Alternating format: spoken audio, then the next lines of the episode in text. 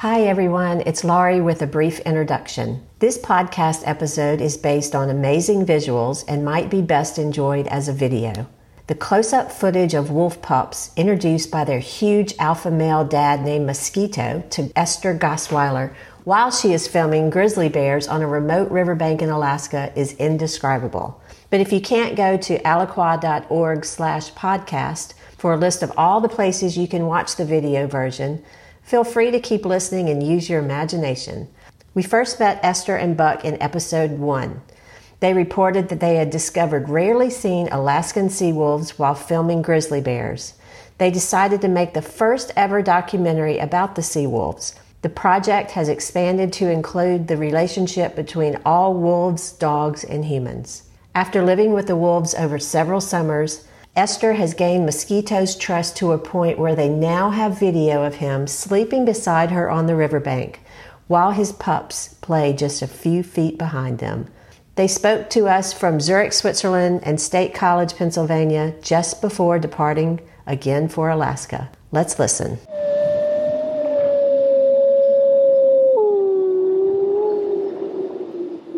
I'm thrilled to welcome back Esther Gosweiler and Buck Wild. In our very first episode, they shared incredible stories and amazing photos of sea wolves that they had stumbled upon while studying grizzly bears in a remote section of Alaska. They've returned to Alaska twice since then and are now nearing completion of a sensational film that goes beyond documenting these seldom seen coastal wolves.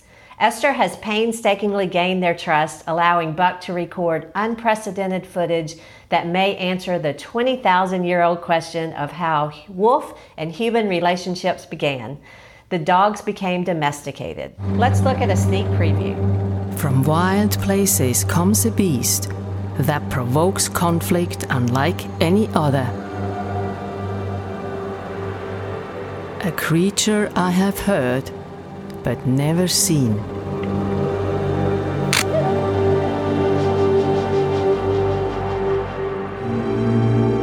But is the wolf evil?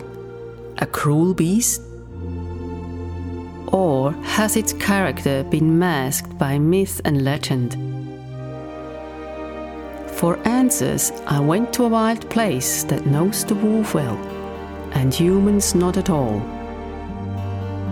And he soon finds me.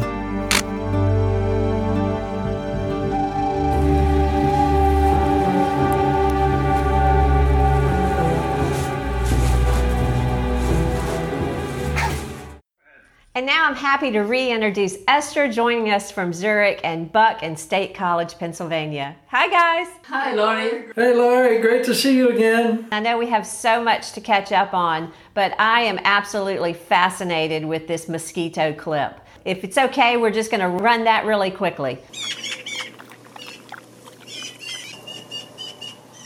Esther, can you briefly describe your surprise encounter with Mosquito's pup? We didn't know that he had a family and um, was a magic, fantastic moment, especially when he brought them out to us. I really had tears running down. Never thought that I ever would be eye to eye to wolf and then having a wolf, a big male wolf with pups around me, just a few meters away.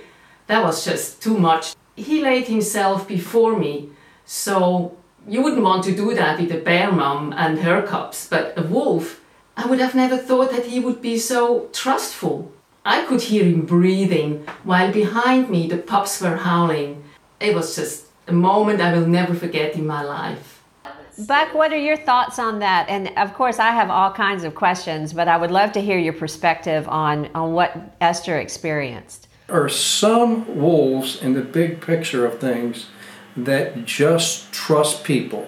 Now, this wolf, Mosquito, has formed a bond with Esther, and he trusts her like she's one of the pack members. Where was the mother wolf? Great question.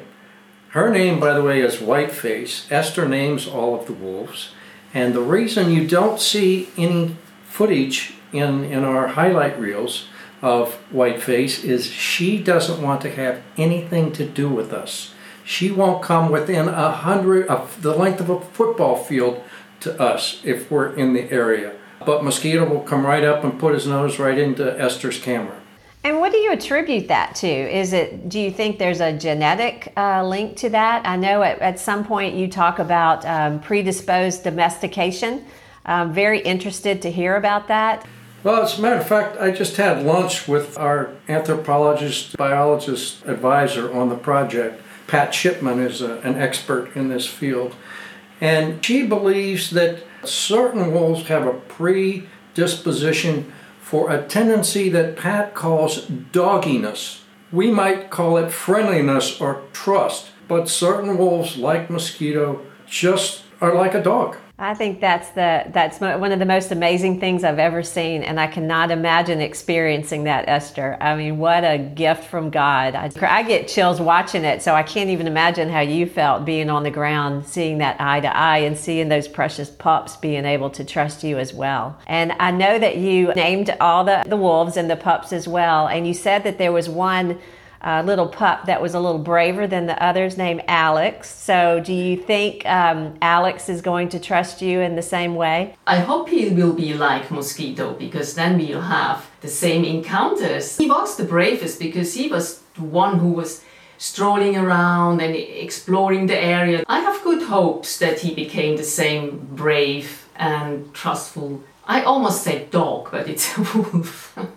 I am so excited to see this film, and I know that all of our viewers are going to want to see it as well. So, when are we going to be able to see it? Do you have a completion date? On a schedule, a hard schedule to release the film next fall, about this time say September or October of 2023. And I know, you know, from from running a nonprofit myself, I always am curious where funding comes from. How do you fund this project? It has to be expensive. I know you spend so much time getting there and the equipment and the editing. How are you able to fund a project like this? And why is it important that you're doing this project?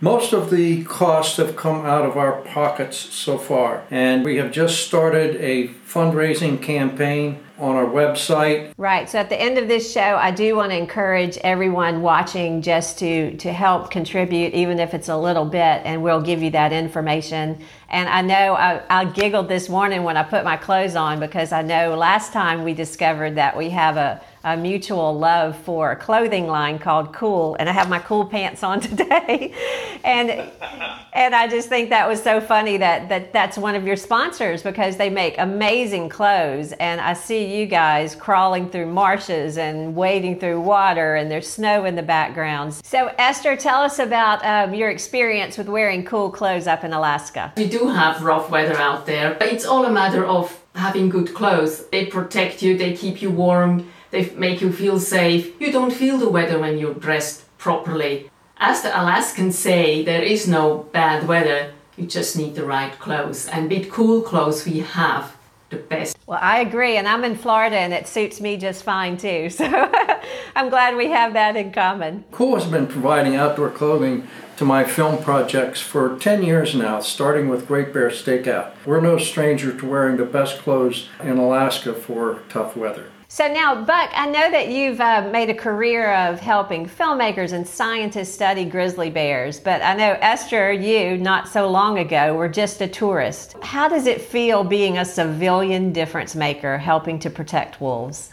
Through all my encounters, I learned that wolves are not aggressive as many people think. A wolf like mosquito I mean, he did behave more like a dog than anyone would expect. To discover that made me feel sort of humble.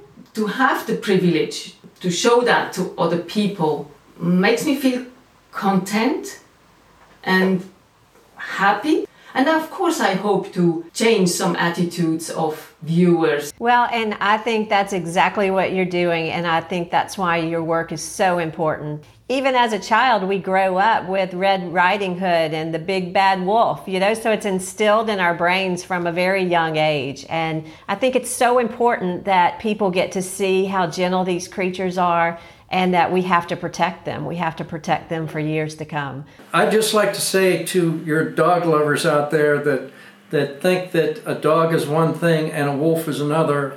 Hopefully, by seeing our film, you will see that a wolf is more like a dog than you ever expected, and a dog is perhaps more like a wolf than you thought. they're, they're really close to being the same thing. And I can attest to that, Buck. As I mentioned earlier, I played your clip last night when I was preparing for today, and my pack of dogs in my room started howling. How wonderful. so, thank you both so much. And I want to encourage everyone to learn and support Esther and Buck's project. So, you can go to wild2c.com to do that. And to learn more about Alaqua, go to alaqua.org. I'm Laurie Hood, and thank you for joining us.